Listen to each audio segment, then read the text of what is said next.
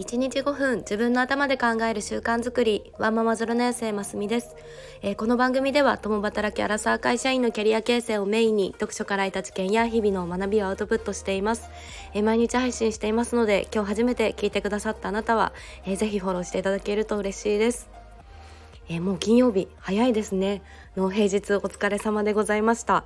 の我が家はなぜか今日の保育園のプチ入園式があってでまあ奈良市保育も進んできたところにっていうことですかね。で式自体はもう一瞬で終わったんですがあの行ってきました。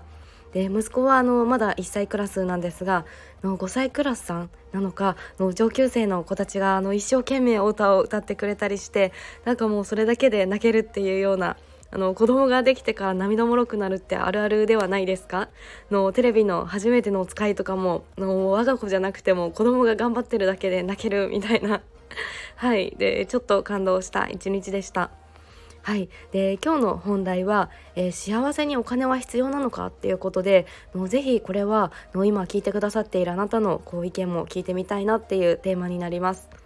でこのきっかけがの世界の中でも幸福度が高い国とされているフィジーでの語学学校をしている方っていうその記事を読んでで、まあ、ちょっとこう日本で暮らすこう今の自分の生活とか思考っていうのを改めて考えることがあったので今日このお話をしたいなと思いました。で結論は日本人とそのフィジーの人の違いには今ありのままを良しと思えるかっていう価値観の違いを実感したというようなお話です。でそもそもフィジーっていう国はの300以上の島からなる南太平洋の島国だそうですで総面積があの四国と同じぐらいっていうことでのちょっとイメージつきますかねで過去あの幸福度調査で世界一位を取ったことがあるっていう国でで経済力はあの決して高いとは言えなくても、まあ、その幸せを感じられるそのライフスタイルが着目されるっていうことも多いそうです。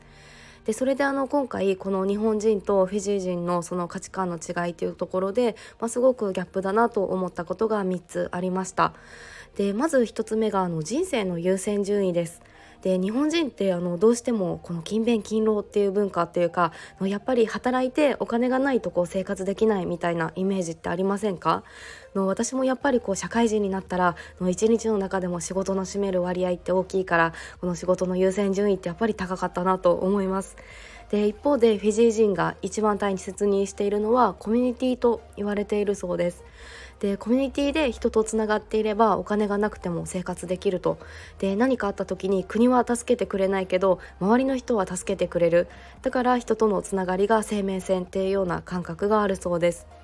で日本だとなんか本当に最終的には生活保護みたいなその国の制度がこう考えると思うんですけれどフィジー人は国は助けてくれなくても周りの人が助けてくれるっていう、ま感覚があるっていうのは、まこれはまたこうギャップがありますよね。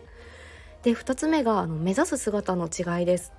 で日本ってこう普段からこう向上心が強いというかあのもっともっととか私が頑張らないとって思う方って多いと思います。でこの記事ではその語学学校をしている日本人の方がもう早く行きたければ一人で行けで遠くに行きたければみんなで行けっていうあの有名な言葉がありますよね。でこれをこの何かを成し遂げるためにはみんなで協力することが不可欠だっていうのを伝えたくてでその話をしたらフィジー人の教師たちからは「なんで遠くに行かなきゃいけないの?」とか「早く行く必要も遠くに行く必要もないのでは?」と言われたっていうのがあの印象的でした。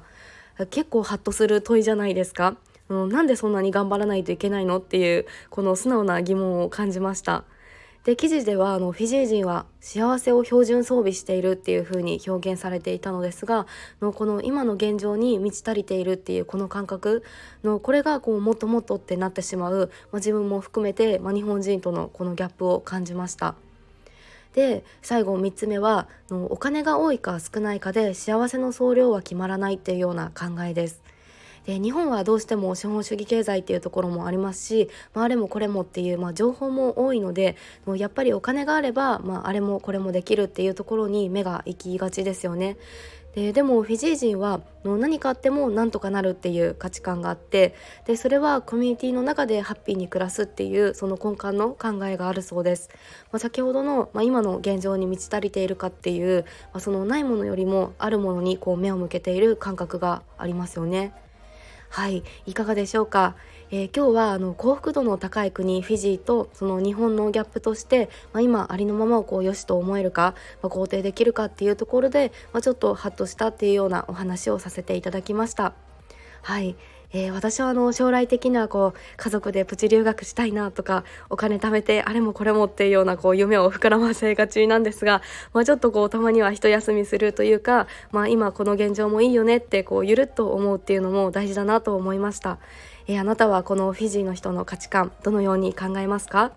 えー、今日も最後まで聞いてくださって本当にありがとうございました。えー、よければいいねボタンやフォローもしていただけると嬉しいです。えー、それではまた明日お会いしましょう。